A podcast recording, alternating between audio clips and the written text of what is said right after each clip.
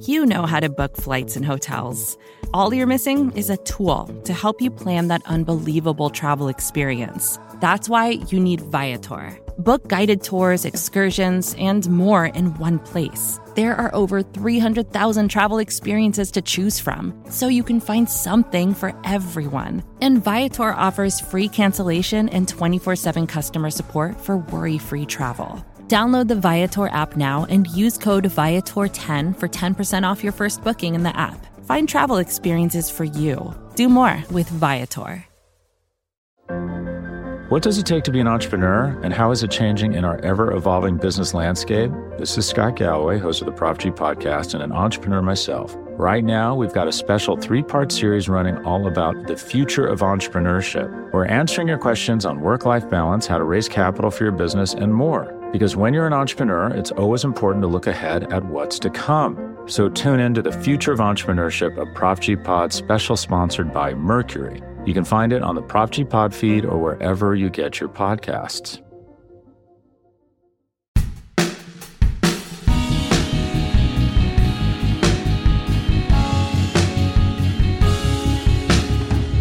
Welcome to Worldly, part of the Vox Media Podcast Network. I'm Alex Ward, and I'm here as always with Jenn Williams. Hi.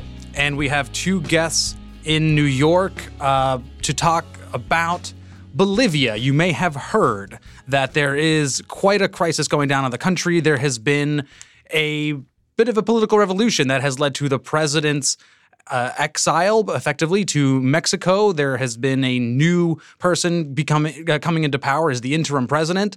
And there is still political revolutions and violence on the streets.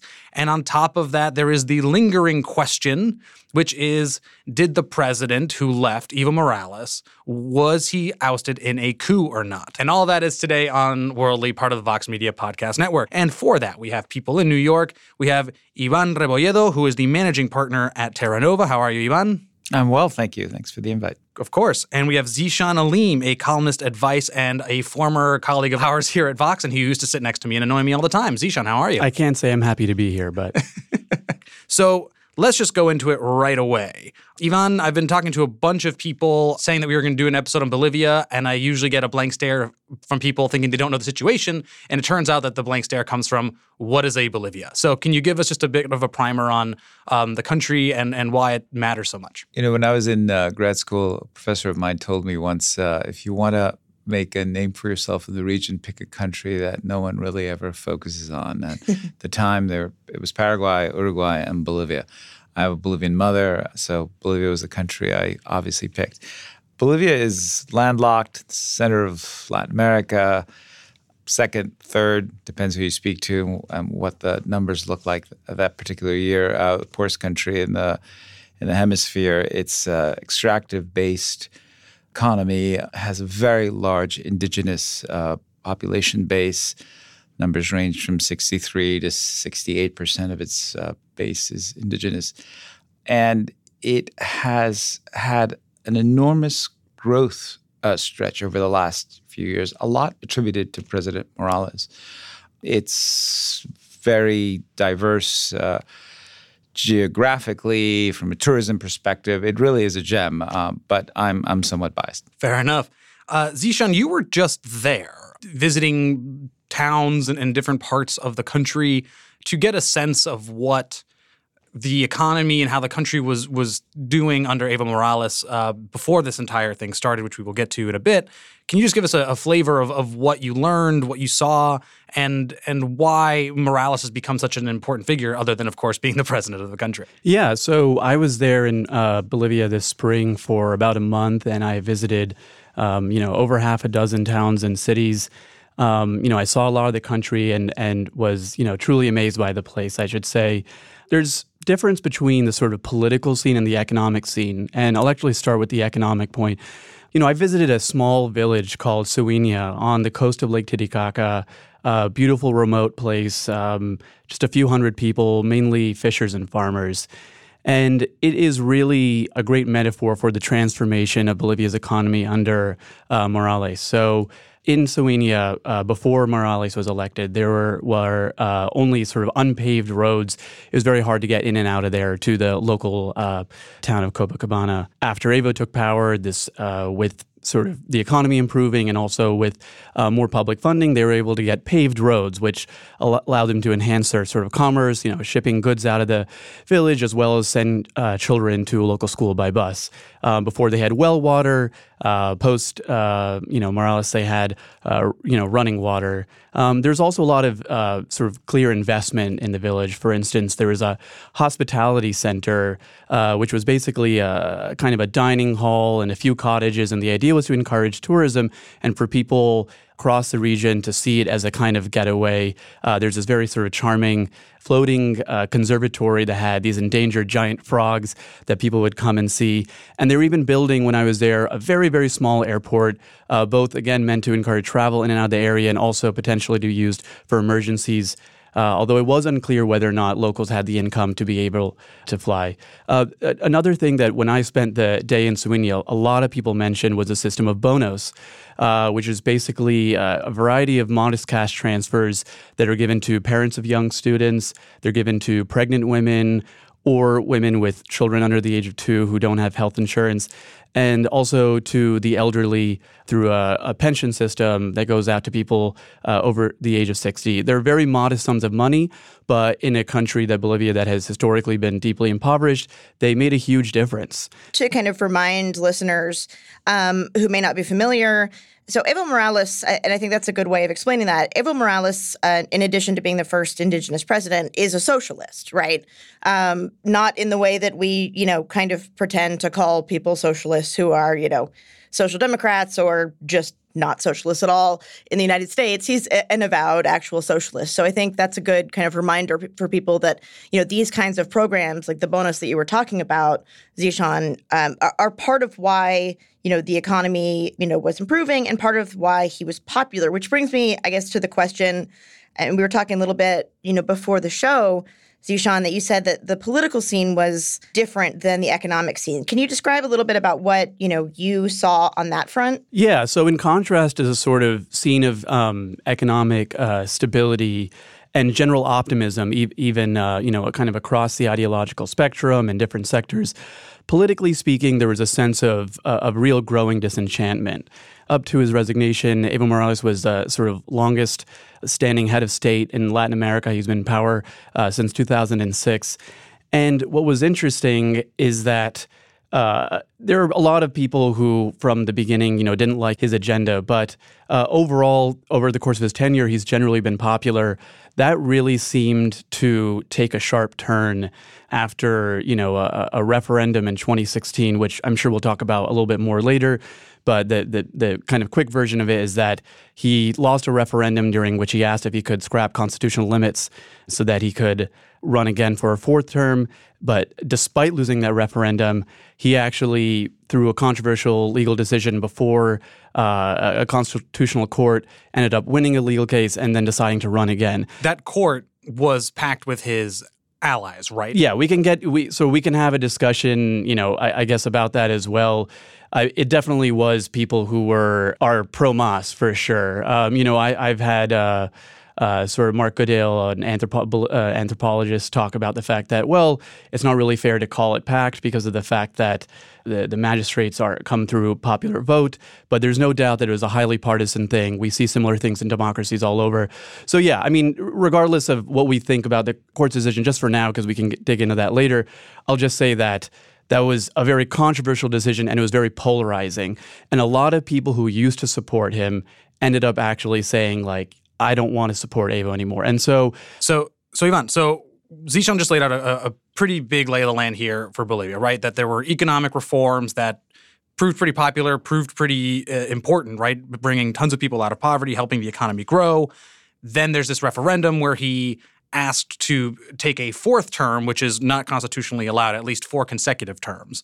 Uh, it doesn't go through, and yet he clearly kind of wants to run again, and this breaks trust, as Zeeshan was laying out. There were other issues here as well that we've talked about before, right? That that leading up to the election in October, which we're going to get to, there were other issues plaguing Morales's candidacy. Yeah, but if you allow me just to go back and just to please uh, echo what Zeeshan was saying.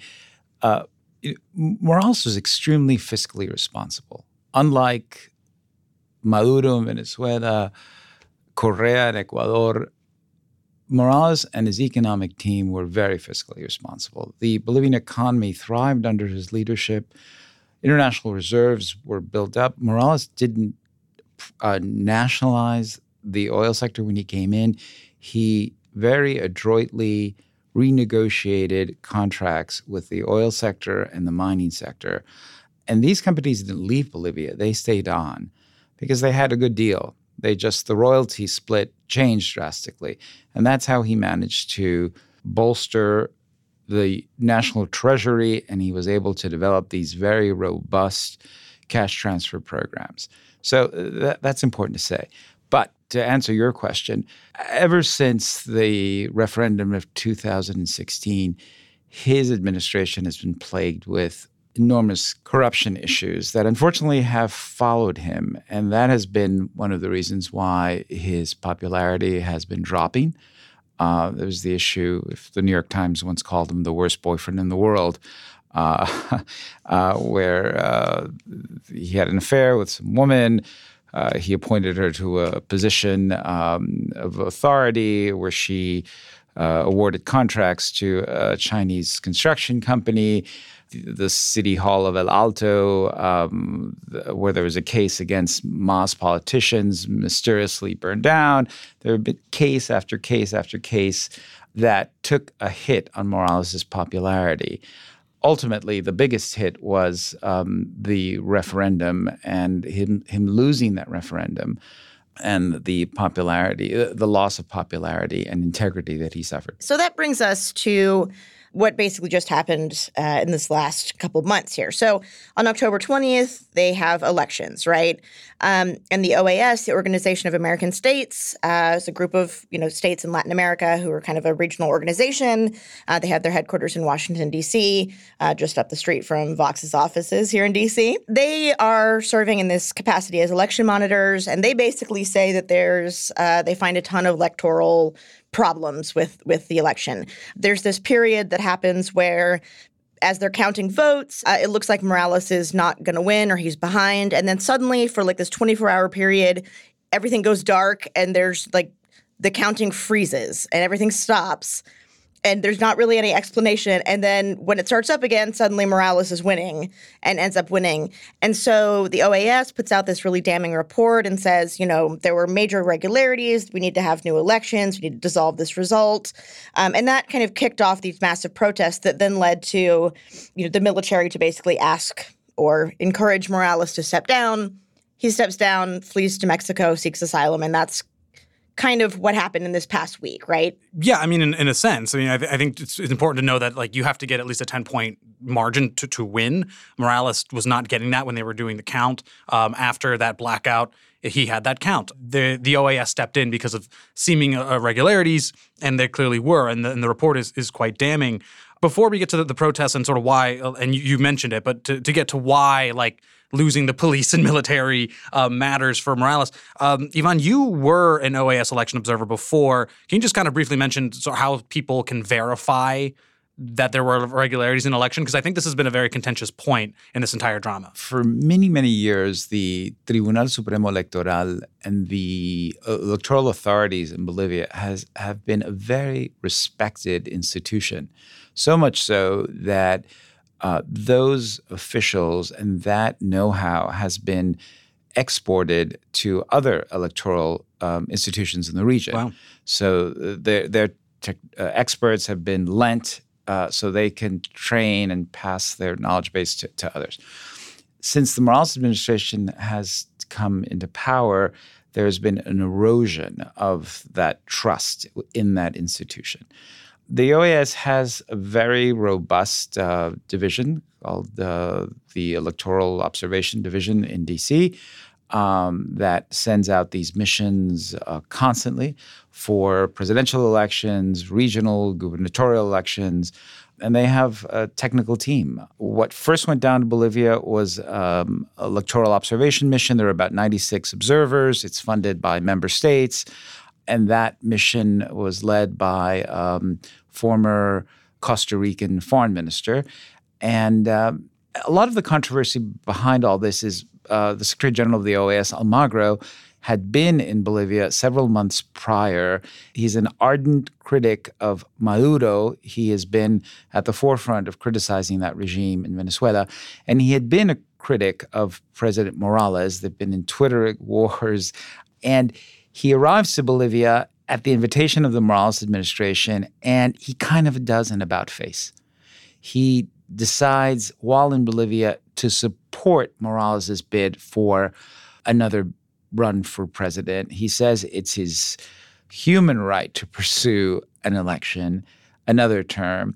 He goes down to the Chapare, which many, very few heads of state do because it's very controversial to go down to the Cochabamba region of Bolivia and be seen and taken photographs. It's uh, very few heads of states and heads of multilateral organizations do that. But he decides to do it. So the opposition cries bloody murder. And the, he he opens up this negative front. Uh, so when the observers come down, there's this really big anti-OAS sentiment that has continued during this whole process. But I have to say, with the visit of the OAS mission and the stellar job they did in being quick and decisive in the report and noting all these irregularities, um, I think the opposition calmed down in their in their suspicions. We see the results, which you've all already elaborated on the the fact that there isn't this uh, definitive res, uh, result. There's a decision, a binding decision that everyone agrees upon that the OAS will send down an electoral audit commission, which is made of true experts. They're not observers; they are electoral audit experts that come down and they were supposed to have a week to finish their job, but they were rushed to finish because they saw the violence that was taking place in Bolivia. Uh, so they finished their job two days ahead of time. They sent that report back to the Secretary General because that's the way it works. The report is finished, it's shared first with the Secretary General, who then decides who he gives it out to. And he immediately received it. I understand two hours later, he tweeted it uh, because they realized the gravity of what was going on, the violence that was taking place, and they felt that. And that report was then received by the president, and he saw kind of no way out. He decides that he calls for brand new elections, not even a runoff, not not even the second round. He says, "I call for new elections." Uh, I he decides that there's a need to change the composition of the of the electoral council and then we see what falls from there. Right. So what we've seen then is that there have been uh, massive protests that have led to some violence. Uh, a fairly bad situation for some, uh, roughing up of politicians, burning of houses, um, some some bad stuff. But Morales ends up going to Mexico uh, in part because, as you mentioned, that the protests are out on the streets. Uh, he sees the writing on the wall from the OAS report. He's lost the support of the of the military and the police, so he really has no place to go. So he ends up going. Well, he does. He ends up going to Mexico, and from there he's calling it a coup. He says what happened to him is a coup. Uh, and in fact, he's gotten some support from American politicians like Bernie, Senator Bernie Sanders and Congresswomen Ilhan Omar and Alexandria Ocasio Cortez. And there are other people, including you know the Trump administration itself, the president and the Secretary of State, in fact, are saying that it wasn't a coup and it is a good uh, democratic moment for Bolivia, in part because Morales and his folks have gone out and now an opposition politician who's the vice president of the Senate is now in charge, uh, or at least an interim position, and, of, and in theory will call for new elections. So that's the state of play. What we're going to get into after the break is is Morales right? Did he suffer a coup, and is that why he's no longer in power in Bolivia? We'll be right back with that. What does it take to be an entrepreneur, and how is it changing in our ever evolving business landscape? This is Scott Galloway, host of the Prop G podcast, and an entrepreneur myself. Right now, we've got a special three part series running all about the future of entrepreneurship. We're answering your questions on work life balance, how to raise capital for your business, and more. Because when you're an entrepreneur, it's always important to look ahead at what's to come. So tune in to the future of entrepreneurship, a Prop G Pod special sponsored by Mercury. You can find it on the Prop G Pod feed or wherever you get your podcasts. Hey, this is Scott Galloway, author, professor, entrepreneur, and most importantly, host of the Prop G podcast. We got a special series running on right now called The Future of Work, where I answer all your questions on surprise, the future of work. Questions including what are we missing when we work remotely, or how do we handle work life balance when a major opportunity comes knocking? From the provocative to the technical, we're offering insights you won't want to miss. So tune in to the future of work, a Prop G Pod special sponsored by Canva. You can find it on the Prop G Pod wherever you get your podcasts.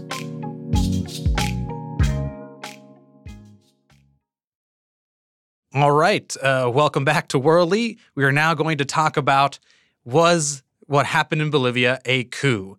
Jen, you have some thoughts. Yeah, so I just mostly, you know, was kind of wondering. I, I'm by no means an, a Bolivian expert, and you know, but I was kind of reading what was going on and you know, following very closely what was happening, and it seemed kind of pretty clear on you know first read that it was you know he uh, that Morales, you know, there were massive protests that the OAS had you know done this report and said you know the elections were were marred and that you know he had lost the support alex as you said of the military and the police the military had asked him to step down and he did. And it seemed pretty clear that this was positive move hopefully for democracy in the sense that he was trying to essentially usurp a fourth term. Uh, and then i started seeing you know people like Senator Bernie Sanders, who he was actually a little bit careful. He said it seems like it might be a coup. A lot of like very kind of leftist politicians who are sometimes ideological fellow travelers of of you know socialists like Morales, calling this a coup. And I was kind of like, wait, what? How is this a coup? Because he, you know, he stepped down. It's not like the military, you know, took over in any way that I following coups that I've followed in many other countries, it didn't seem like that. So I, I was really confused. And, you know, uh, Code Pink, they're a very kind of far leftist, I would say, organization was out protesting at the Bolivian embassy in DC. Yeah, they reached out to me to go cover them. yeah, they were calling this a CIA backed coup. They were saying that the OAS is a CIA, DC, you know, American government front because it's across the street from the White House. Uh, I mean, we're down the street from the White House. We're not also fronted by the CIA, but that's um, exactly what we would say. Yeah, exactly. But, you know, so there was a lot of this like very kind of leftist extreme kind of rhetoric that this was this coup that was backed by the CIA. And, you know, to be fair, the CIA has done a few things like that. In, in Latin America. In Latin America, for example. And yeah, they didn't yeah. uh, usually go so well right. uh, for the people of Latin America. So I wanted to get, you know, the sense of the experts, Zeeshan and Ivan. Is there any legitimacy to the fact that this was a coup? Is there any, you know, evidence, legitimacy that the United States was in any way involved. Is that even remotely like a plausible explanation, or was this the way I originally understood it, just like a popular uprising that kind of led to Morales to flee? Whether or not it's a coup is kind of the million dollar, it's like the $10 million question at this point in time in, in, in the debate on this issue. You know, I've been talking uh, with sort of dozens of Bolivians in, in many cities across the country and you know well over half a dozen social scientists and political experts who specialize in Bolivia on this question of whether or not there's a coup going on. And there is nothing approaching a consensus on this issue. It is truly remarkable how hotly debated it is. And there's a whole range of there's it's not a coup, there is it was a full-fledged coup, there's it was a soft coup, a military coup, a right-wing coup you hear everything. It is overdetermined, which is a sort of social scientific term for for saying that a phenomenon has multiple potential causes that could on their own be sufficient for explaining something. So what we have is between the October 20th election and Evo's resignation uh, three three weeks later, uh, we have a lot of different things building up that could explain why he resigned. First and foremost, of course, we see weeks of demonstrations protests, uh, massive strikes, uh, street fights between opposition supporters and Mas supporters going on, becoming increasingly violent. These things were not actually kind of winding down, but they were actually gaining steam over time. And based on uh, all the reports that I've read and all the people I've interviewed, uh, while these demonstrated uh, demonstrations were primarily sort of middle class and sort of new middle class or rising middle class uh, at, at, their core in terms of majority of people showing up, there was also a, a significant contingent of uh, working class and poor people as well. And over time, these demonstrations seemed to grow in popularity. There is also the issue of in the days leading up to Evo's resignation, we have the fact that the police uh, decided to start uh, going on strike and stop uh, sort of you know acting as a barrier between opposition Ma supporters, right? So it started off smaller, and then uh, right before Evo's resignation, which was on Sunday, it started on Friday. The police started striking, and then on Saturday, it happened all over the country. So what you then have is a kind of receding of the state. And even though the police were ostensibly striking uh, for better pay and um, you know because they're known for being sort of exploited in terms of their pay and their work conditions obviously there are direct implications of saying you're going to go on strike when the country is being racked by protests.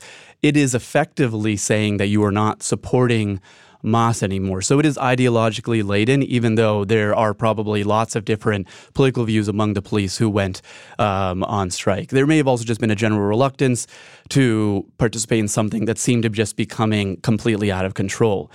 And then you also have the issue of, of, of, notable breaks from Evo's base, which had already been depleted leading up to the election. Already the fact that he was not doing nearly as well in, in, in the election results as he had in previous years shows you that his base had started to splinter.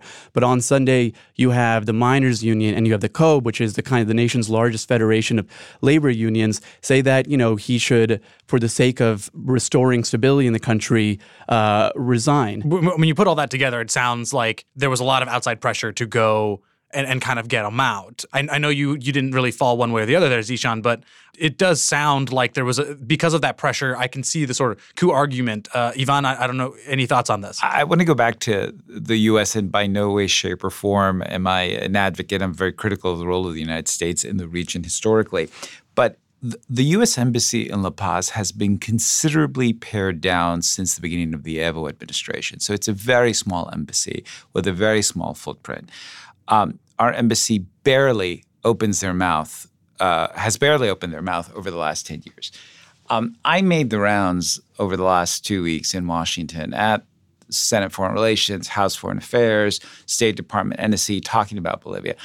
And, you know, Bolivia is not an important player on the Washington scene. These theories out there that this is a CIA, their CIA involvement in a coup, I, I think are are just absurd. B- Bolivians are a non-violent people. I think that in the very end, we saw the police and we saw the army just raise their hands and say, "We don't want bloodshed. We don't want violence. We've had seven deaths." You know, the interesting thing, Morales during the beginning of this violence, after the, the, the OAS's initial observation, uh, right after the first election, Morales gave the police a $500 raise across the board. And in spite of that raise, the police decided to mutiny. So, I mean, I think to say that this was a coup is absurd. I think generally the police and the military, and realized the person that went in to talk to him, the chief of staff of the military, was handpicked by Morales.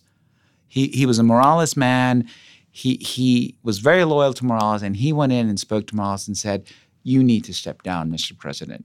I, I think it was clearly the decision of Morales to step down. He saw that his top lieutenants on every side were resigning, his, uh, his ministers, his top Congress people, resignations left and right. He saw no other alternative but to resign. Uh, you know, I, I want to quote something I got from the New York Times, which I found very interesting. Uh, what brought Morales down was not his ideology or foreign meddling, as he claimed, but the arrogance of the populists. And and I really think that's the case. The reason I would say that there's an argument to be made that it is a coup is because of the fact that we don't have the counterfactual where the, mili- head of the military and the head of the police don't suggest Evo steps down. And, you know, the, the, the term suggest was used, but can the most powerful actors uh, representing, you know, the, the state uh, in, in terms of their ability to exercise raw military power, the head of the police and the head of military, suggest something like a president step down? And can we remove, extricate that sort of power from the fact that you know Morales ended up flying on his way out of the country uh, minutes later.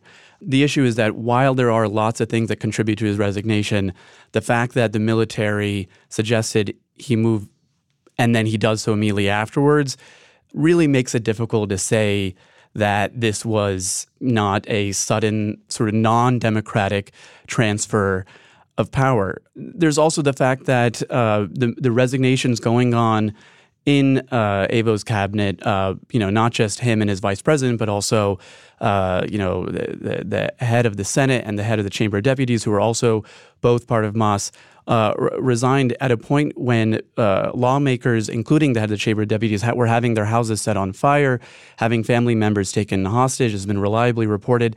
And so there's a real fear of safety for their lives. And it's hard to say that this wasn't happening dear, under duress.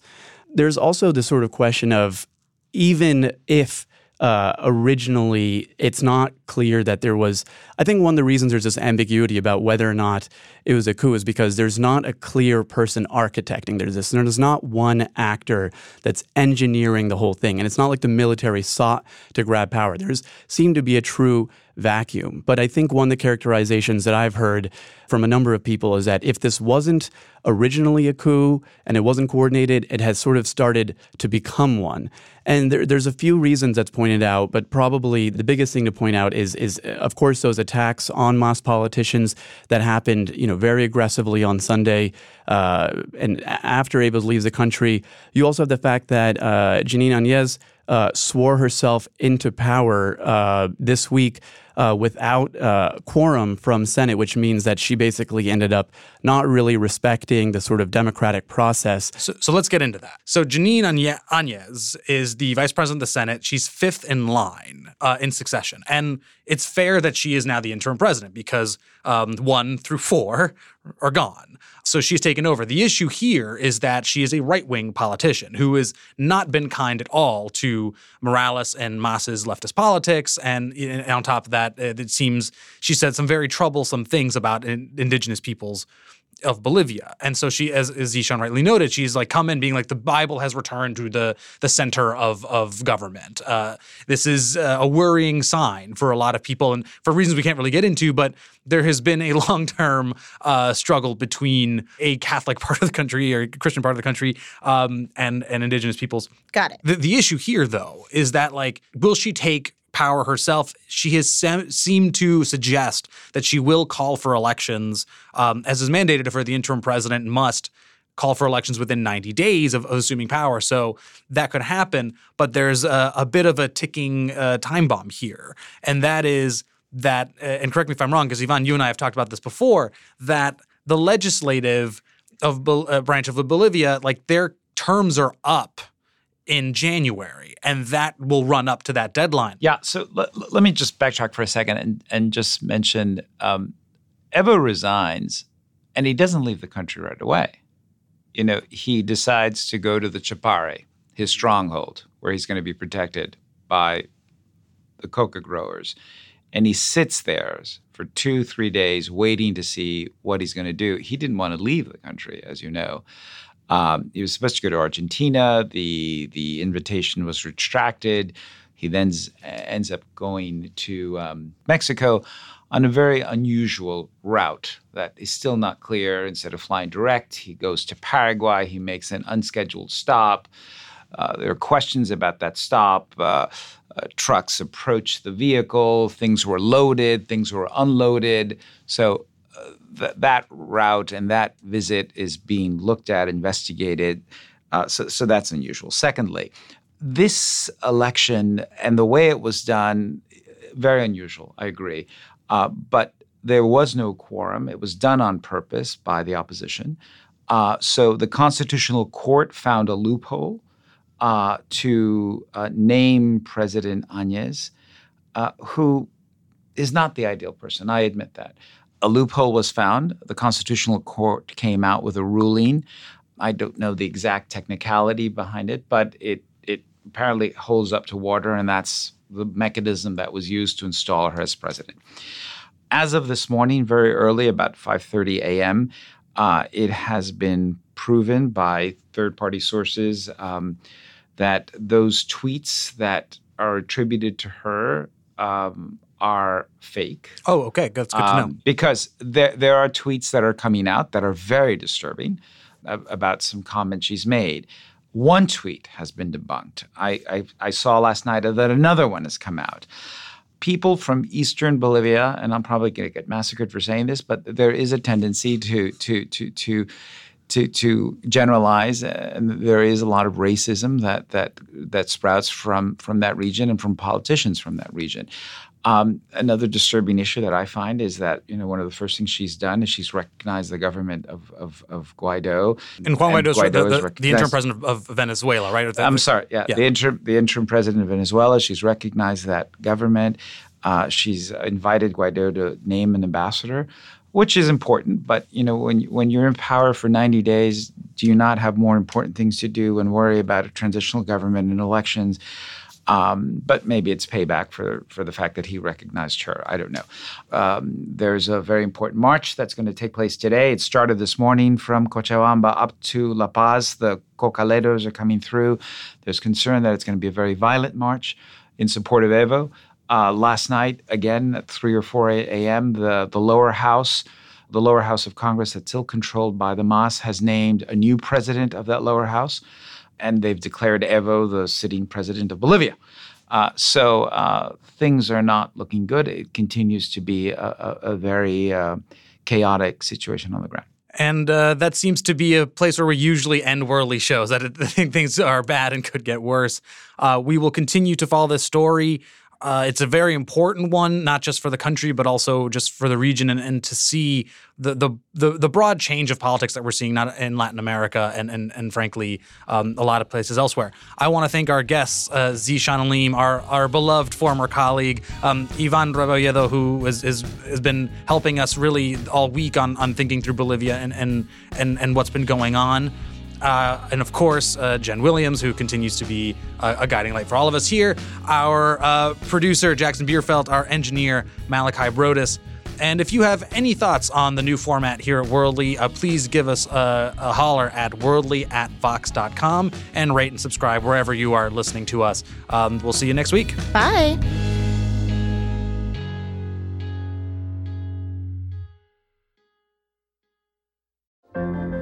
What does it take to be an entrepreneur, and how is it changing in our ever evolving business landscape? This is Scott Galloway, host of the Prop G podcast, and an entrepreneur myself. Right now, we've got a special three part series running all about the future of entrepreneurship. We're answering your questions on work life balance, how to raise capital for your business, and more. Because when you're an entrepreneur, it's always important to look ahead at what's to come. So tune in to the Future of Entrepreneurship, a Prop G Pod special sponsored by Mercury. You can find it on the Prop G Pod feed or wherever you get your podcasts.